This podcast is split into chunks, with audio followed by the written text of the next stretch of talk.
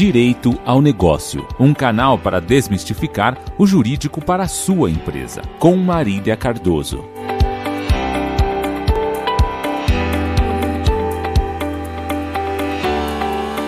Olá, seja bem-vindo ao Direito ao Negócio, um canal feito especialmente para te ajudar a entender esse vasto e complexo universo do direito. Eu sou Marília Cardoso e hoje nós vamos falar de um assunto que está muito em alta moeda digital. Você já ouviu falar sobre isso? Hoje a gente vai esclarecer todas as suas dúvidas sobre esse assunto. Quem vai falar sobre esse tema é Jaime Petra de Melo Neto, ele que é advogado e coordenador jurídico do escritório Marcos Martins Advogados. Jaime, seja muito bem-vindo e conta pra gente que história é essa de moeda digital. Olá a todos, obrigado por me receberem aqui no Direito ao Ponto. É, moeda digital é uma evolução de um instrumento econômico, né, de, um, de algo que vem permeando a vida da humanidade praticamente desde sempre, desde que a gente se conhece como, como humanidade mesmo, a partir do momento que a gente saiu das cavernas e começou a, a ter interação social, é, e que vem na, na esteira da tecnologia trazendo alguns desafios jurídicos, desafios de, de integração, de comunicação entre países, entre, entre povos, e o papel que o dinheiro faz é, é, é, é, de certa maneira, aproximar, possibilitar que as fronteiras sejam rompidas, e agora o dinheiro em face da tecnologia. E isso é o tema moeda digital. Né? Basicamente, o dinheiro nesse formato, nesse mundo diferente, nessa tecnologia diferente, nessa ferramenta nova. E algumas pessoas tendem a confundir a moeda digital com a criptomoeda. Qual que é exatamente a diferença? Eu, eu não gosto do termo criptomoeda, né? Uh, e eu vou explicar por quê. Porque eu acho que eu acho que o termo moeda é um qualificativo bem pesado. Eu vou dizer uh, é, para uh, é, tentar explicar qual a ideia de uma moeda. E aí acho ficar claro por que eu não gosto do termo criptomoeda. Eu prefiro usar criptoativo.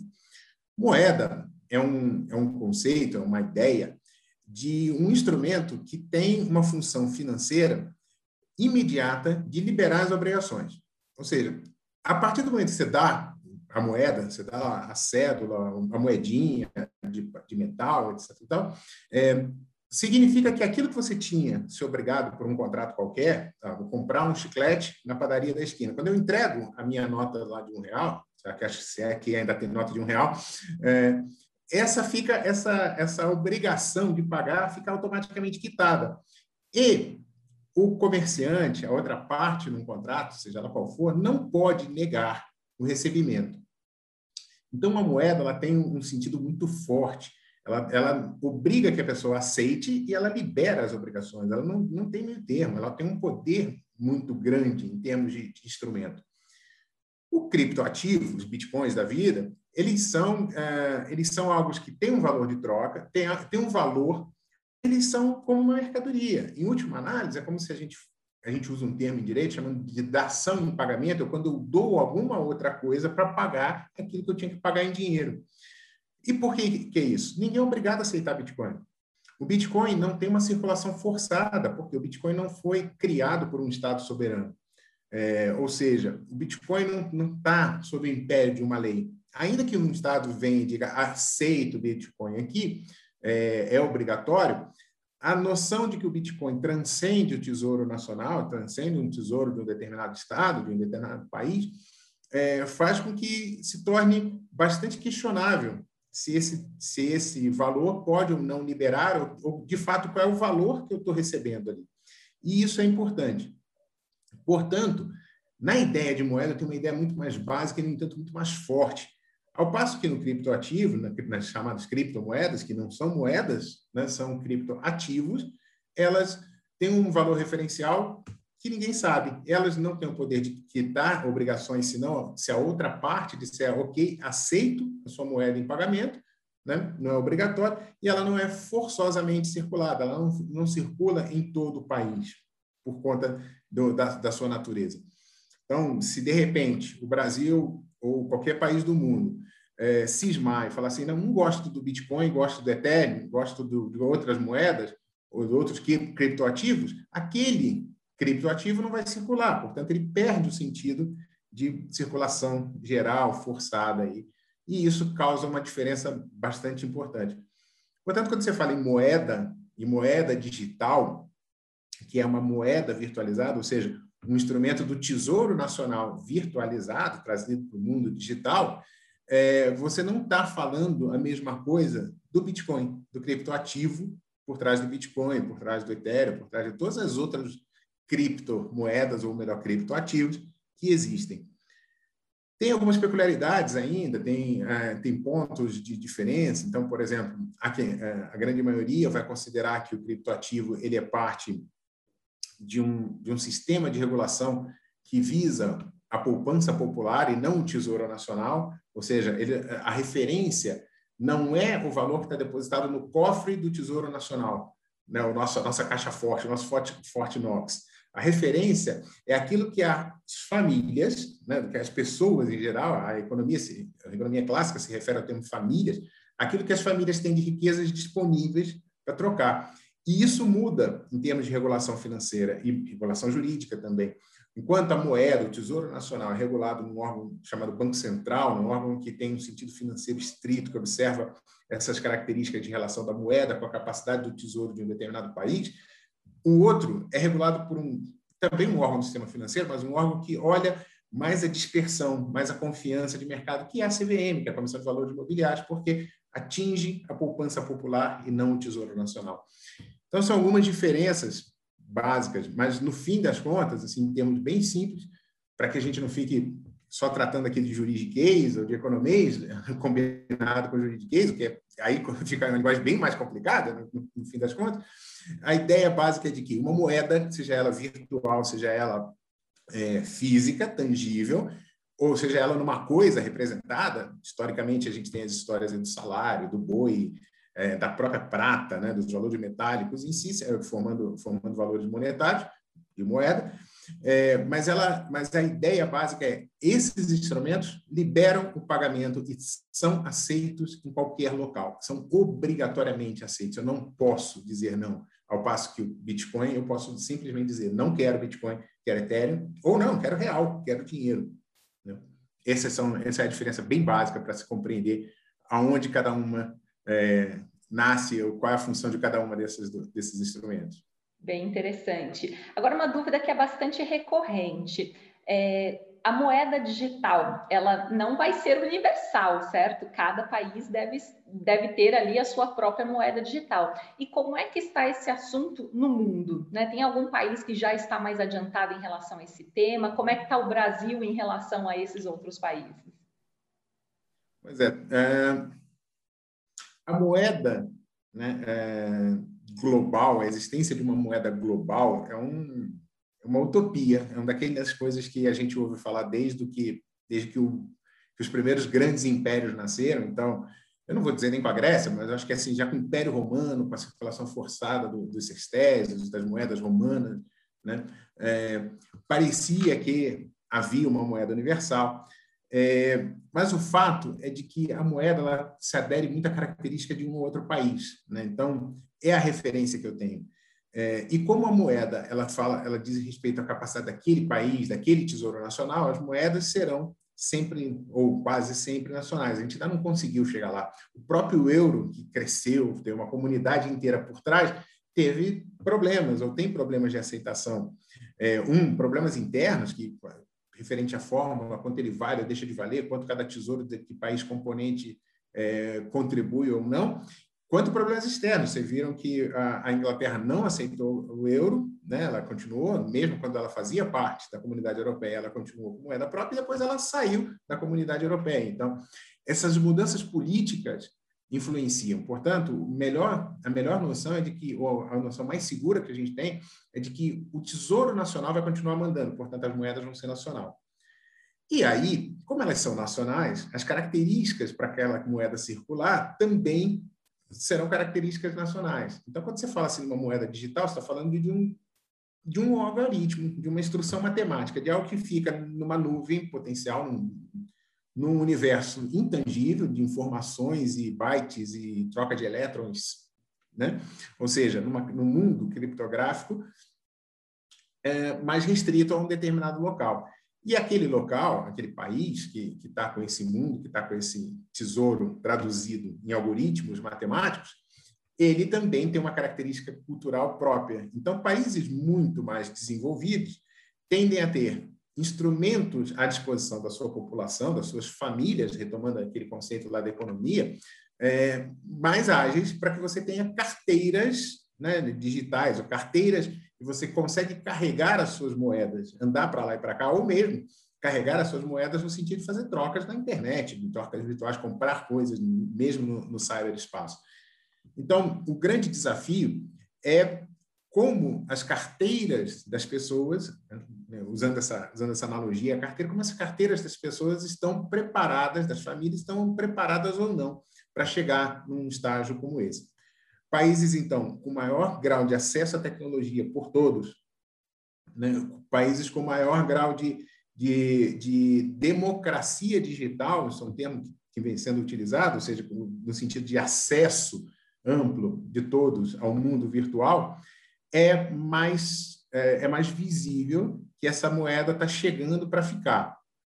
Significa que vai desaparecer a moeda de papel? Eu acho que no, num curto prazo, não. Né? A gente teve experiência com os cartões de crédito, as moedas de plástico, mas até hoje você tem na carteira os seus cartões e uma outra notinha dobrada ali, porque é, não dá ainda para você totalmente utilizar esse sentido, porque existe uma zona de exclusão cultural, política, humana, social, é, de determinadas classes que ainda não foram vencidas, né? determinadas classes que ainda estão excluídas desse mundo digital ou mesmo do mundo bancário, até quando a gente falava em, quando a gente fala em cartão de plástico. Isso é o que vai ser o determinante, e isso é o que está ditando os passos dos países. Os países mais é, desenvolvidos que se tem notícia em termos de criação de moeda totalmente digital, portanto, um instrumento financeiro com capacidade liberatória que circula, é a própria China.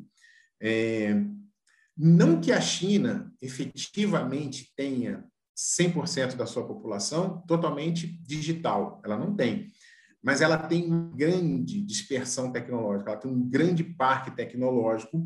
É, às vezes, tem quatro, tem, uma pessoa tem quatro, cinco celulares ou quatro, cinco meios de acesso a, essa carteira digital, mas isso já representa um grande número de acessos suficiente para o governo chinês ter determinado, bom, agora a gente pode ir para uma moeda digital, a gente pode ir para uma moeda que é acessada não na base da cédula, não na base do papel, nem no plástico do cartão, mas num celular, num, num smartwatch, num, num, dispositivo de carteira que se criar. Né? E a, a tecnologia, né? a gente ainda tem alguns alguns anos para ver surgir aí as iWatch, ou melhor, as iWallets, as, né, as e-wallets e por aí vai, né, com, com, com todas as suas tendências de moda por trás. Mas quando a gente fala do, do país que tem uma boa, um bom acesso à tecnologia, mas que ainda não está lá, por exemplo, é os Estados Unidos, que está com um programa para a partir de 2025 já ter uma, já ter uma virtualização grande do dólar, é, idem para o Brasil, é, são decisões mais políticas. Mas, lembrando, não é que a partir de 2025, a partir de 2022, ou a partir de quando um determinado país disser, vai deixar de existir o dinheiro de papel não dá para fazer isso. As decisões políticas é, não fariam isso, por quê? Porque um país automaticamente, automaticamente excluiria ou jogaria numa linha de pobreza imaginária, numa linha de pobreza fictícia, aqueles cidadãos que são simplesmente excluídos da tecnologia, mas que, de fato, continuam gerando riqueza, continuam tendo força de trabalho, continuam podendo realizar trocas econômicas. Então, os países não vão é, optar por uma moeda 100% digital nesse estágio, nesse momento a gente ainda vai ter aí a convivência, eventualmente, de três moedas, né? O, o, vamos botar assim, o real digital, o real plástico e o real né, é, de papel. Legal. E como é que essa moeda digital ela vai impactar o mercado, né? o mundo dos negócios aí de uma forma geral? Isso pode facilitar o comércio exterior, por exemplo? Como é que o senhor enxerga aí essa questão? Todo instrumento é, monetário ao longo da história é, foi criado pensando em agilidade.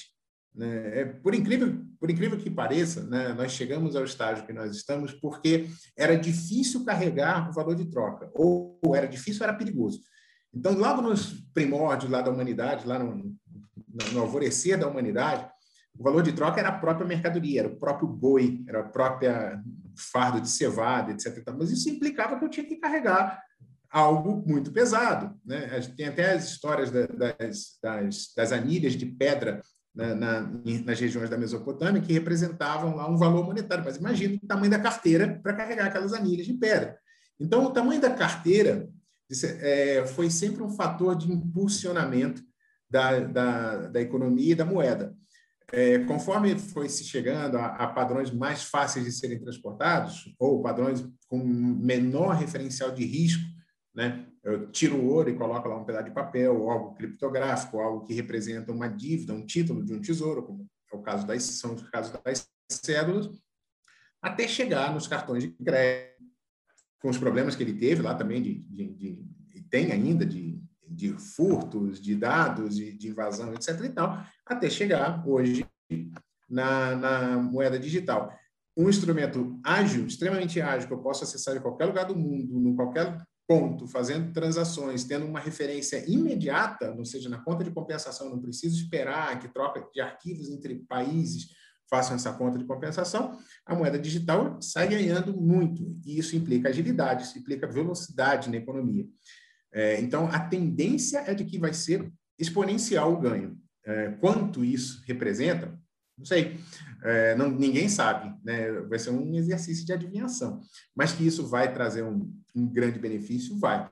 Até porque uma das coisas que acontece com essas moedas, é, com o propósito das moedas digitais, é eliminar, eliminar não, mas, mas suavizar os procedimentos de câmbio porque as moedas passam a ter um valor próprio, referenciado e fácil, de fácil referencial, de um leilão universal de câmbio, de um leilão amplo de câmbio, não vou botar universal, mas amplo de câmbio, que é, faz com que aquelas perdas, com aquelas diferenças de trocas cambiais, etc., tal, diminuam. Né?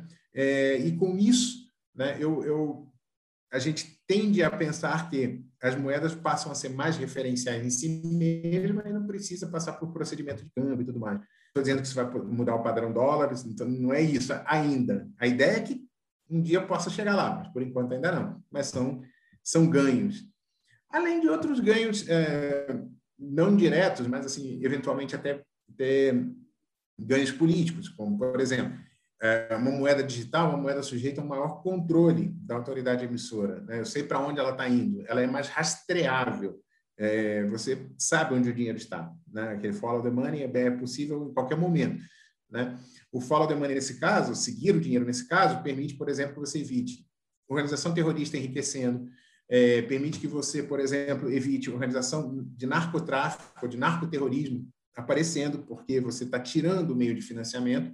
Né? É, se eles não conseguem receber, ou melhor, se eles recebem um dinheiro que identifica onde eles estão, puxa vida, acabou, né? É, é, o, é o pior tipo de espião, é o pior tipo de, de, de clandestino que existe, o clandestino está se anunciando onde ele está. Então, essa, essa rastreabilidade é um, é um fator é um fator importante para essas moedas.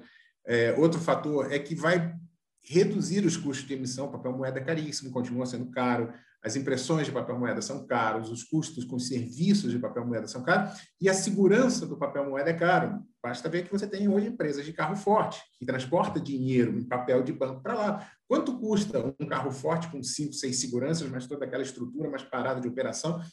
Custa dinheiro. Então, é óbvio que nessas transações é, tende a ter maior segurança nesse aspecto. Ao mesmo tempo que a criatividade humana para o mal continua existindo, é óbvio que vai chegar algum hacker, algum criminoso virtual que vai achar alguns meios de, de tentar burlar essa situação. Mas a tendência é que ele seja mais seguro né, e, e, e dê mais ganhos, vamos botar assim, políticos sociais é, atrelados a esse, a esse, meio do que o papel moeda em si, ou mesmo cartão de crédito, mesmo o, o dinheiro de plástico é, inibe a sonegação, a lavagem de dinheiro, mas a gente nunca sabe, né? Sempre é. tem aí novos crimes virtuais surgindo. Agora, além dos desafios tecnológicos, né? Porque eu imagino que seja uma barreira muito grande a gente conseguir a inclusão digital de 100% da população de um país para fazer uso obrigatório e único da moeda digital, que outros desafios é, o governo, de uma forma geral, vão, vai precisar enfrentar para criar a moeda digital? Moeda seja ela qual for, é confiança. Né? É, por que, que você aceita o dólar? É claro que existe uma. O dólar existe até um grande impacto político, uma mudança mundial em função de um acontecimento chamado Segunda Guerra Mundial e o, e o desenvolvimento dessa segunda desse, desse conflito, né, o pós-conflito, que foi a Guerra Fria. Mas, é, no fim das contas, ainda que tenha tido um grande evento nesse sentido, é uma questão de confiança. Por que, que eu passo a adotar a Libra? Porque eu confio que o governo inglês era mais seguro do que o governo espanhol ou que o governo francês. É, por que, que eu adoto, por exemplo, um padrão X lá na Idade Média? Por que, que na, na, imagina lá a Itália toda fragmentada, com um milhão de países dentro de uma única Itália. Então, o meio era Estados Pontifícios, o sul era Reino das Duas Sicílias, Nápoles duas Sicílias, o norte tinha um trilhão de reinos, tinha Savoia, tinha, tinha Lombardia. Né? É, de repente, no meio dessa, dessa bagunça toda, num pedacinho de terra pequeno, um padrão monetário único surgiu, que foi o florim. Por que o florim? Por que a moeda de Florença? Porque se tinha mais confiança de que a moeda emitida em Florença e o comércio de Florença e o governo de Florença era mais estável do, e mais confiável do que acontecia com os outros, com as outras cidades. Confiava-se muito mais. Então, é confiança. Então, o grande desafio, mesmo na moeda digital, é que o governo, ou melhor, que o país seja um país que receba a confiança dos demais, em que pode se confiar nas suas informações e no, na liquidez do seu tesouro, que é um país que não vai do, do nada, de acordo com, a, com o sabor de, de ideologia política do seu governante, anunciar um calote. Né? E isso é importante. Não dar calote significa que eu sou um bom pagador. Portanto, você confia no meu tesouro. Você confia que eu chegarei no final do mês e vou lá pagar a conta que eu fiz na sua padaria, etc. E tal. Isso é importante. É, portanto, o grande desafio do Brasil, e isso é um desafio geral, é que todo mundo passe a confiar no seu, no seu tesouro, na sua estabilidade política monetária, consequencialmente na sua estabilidade política econômica, na sua estabilidade política institucional. Então, eu preciso ter um país muito bem azeitado, muito bem estabilizado, para que isso funcione, para que isso ganhe, ganhe referência. É, e aí vem um outro aspecto interessante. É, com a facilidade, ou seja, reduzindo as burocracias de câmbio, você acaba fazendo com que a moeda digital se torne também um valor de referência. Ela não precisa passar por câmbio. Você aceita real pelo real. Você aceita dólar pelo dólar. Você aceita yuan pelo yuan. Você não vai trocar o dinheiro lá na frente. Você começa a guardar aquele dinheiro. Isso chama-se moeda referencial. É, isso chama-se um efeito referencial da moeda, que ah, é mais fácil de acontecer na moeda digital do que na moeda física. Né? A moeda física tem mais aspectos de confiança e estabilidade política que precisam ser vencidas do que na moeda digital. Bom, e agora o que todo mundo quer saber, né, para a gente encerrar o nosso bate-papo, quando é que nós vamos ter a moeda digital? Qual vai ser o processo aí? Quanto tempo isso vai demorar? Enfim, quais são as etapas que a gente vai precisar é, superar para conseguir chegar a essa conquista dessa moeda digital? O Brasil anunciou ah, os Estados Unidos anunciou, a China já anunciou a sua própria moeda, está em circulação, ainda pequena, incipiente, em valores relativos, é óbvio, porque tudo que acontece na China, por menor que seja, é muito grande, né? o tamanho da população não deixa, não deixa a gente a gente ter uma percepção de números absolutos que não sejam gigantescos, né, imensos. Mas os Estados Unidos, por exemplo, anunciou um programa de virtualização do dólar, o Brasil já anunciou um programa de virtualização do real. Quando vai acontecer, né, eu não sei ah, efetivamente dizer assim, ó, amanhã tem o real digital. Né? É, eu, eu confesso a você que até hoje eu não consegui receber aquela nota de 200 reais, não é isso? Não vi ela circulando, né? Eu, eu não recebi, né? É, ela, não, ela não chegou a todos. É só uma comparação grotesca, é óbvio que a nota de 200 aí tem, tem uma tem um aspecto inflacionário ruim, né? embora o valor absoluto seja bom, ela tem um aspecto inflacionário ruim. Cada vez que a gente aumenta o valor da nota, significa que a gente está diminuindo o valor intrínseco da moeda, né? de, certa, de certa forma. É, mas, de toda maneira, é, quando vai chegar de fato, eu não sei. Espera-se que, a partir já de 25, 22, 25, alguns países um pouco mais rápido, um pouco mais lento, você já comece a ter possibilidades de acesso a parte dos instrumentos, a parte das moedas, em caráter digital. São todas? Não. Vão ainda, vão ainda caminhar. O real é, é uma incógnita, até porque em 22 a gente tem uma eleição é, que hoje está extremamente polarizada. Então a gente não sabe se quem entraram, se quem ficaram, ou o que vai ser, como é que vai ser, né? Como é que vai ser o futuro da moeda? Porque pode ser que uma das últimas coisas que seja a preocupação da, da equipe econômica entrante, ou da que vai ficar, seja a moeda, possa ser outras faces da política econômica que não necessariamente a moeda. Então, há um programa para que a gente comece a virtualizar, mas quando ela vai começar a circular, ainda é uma grande incógnita. É, temos muitas perguntas e pouquíssimas respostas. É, é. eu acho que, que ah, com o tema a gente ainda não tem resposta, vai ser uma decisão política, um dia um determinado presidente da República, seja ele qual for, vai chegar e falar assim, bom, a partir de hoje tem, tem real disponível no meio digital. E você vai começar a utilizar, você vai comprar em suas carteiras, você vai começar a fazer isso, e com o tempo isso vai se tornar uma realidade. É, previsível ou não previsível, mas assim vai ser uma decisão política, jamais será uma decisão no 100%, tanto na quantidade de moedas quanto na quantidade de acessos, né? É, eu acho que isso seria seria absurdo, não dá para pensar, até porque tem aqueles ermitões digitais, aquelas pessoas que voluntariamente é, optam por não ter aparelhos digitais, né? Tenho, eu tenho casos de, de colegas, professores, professores universitários como eu, que não tem celular, né? não tem número, não consegue fazer ligação. Quiçá acessar o WhatsApp, ou seja, começar, se você começar a dar um incremento na tecnologia, voluntariamente eles disseram não. Então, é óbvio que a gente nunca vai chegar ao 100%, a gente vai ter um, vai ter um, vai ter sempre que ter um meio termo. E esse meio termo é uma decisão política. Se vai ser para 80, para 20, para 10, para 5, uma decisão política. E a gente vai ser surpreendido. O importante é que a gente já começa a pensar como é que vai ser. Importante entender que moeda é um tema que muda não só o conceito de moeda em si, de dinheiro em si, mas de toda uma estrutura no direito. Então, por exemplo, a partir do momento em que eu tenho lá é, no, nas, no, direito às obrigações, são os contratos, aquilo que a gente faz todo dia, aquilo que importa o, o, a pessoa da maneira mais direta. No, no direito, talvez sejam nos contratos. É, um, a forma de você extinguir o contrato é ir pagar. Né? Agora você tem uma forma eventualmente eletrônica, né? que, que vai te possibilitar, que vai forçar com que o, que o direito se adapte, que vai forçar com que outras ciências se adaptem para você ter para você ter isso no, seu dia a dia. E isso começa agora. Bom, já está no universo. Então agora a gente precisa se acostumar com isso, começar a pensar, começar a se acostumar, começar palatavelmente ter, ter isso para não virar ermitões digitais lá na frente, né? no, quando, quando o negócio efetivamente estiver no nosso meio. E é isso mesmo. A nós resta torcer para que a gente tenha uma moeda digital e principalmente para que ela tenha um poder de compra muito maior do que a gente tem tido ultimamente aí com a nota de 200 reais, por exemplo, né? Doutor Jair, muito obrigada pela sua participação.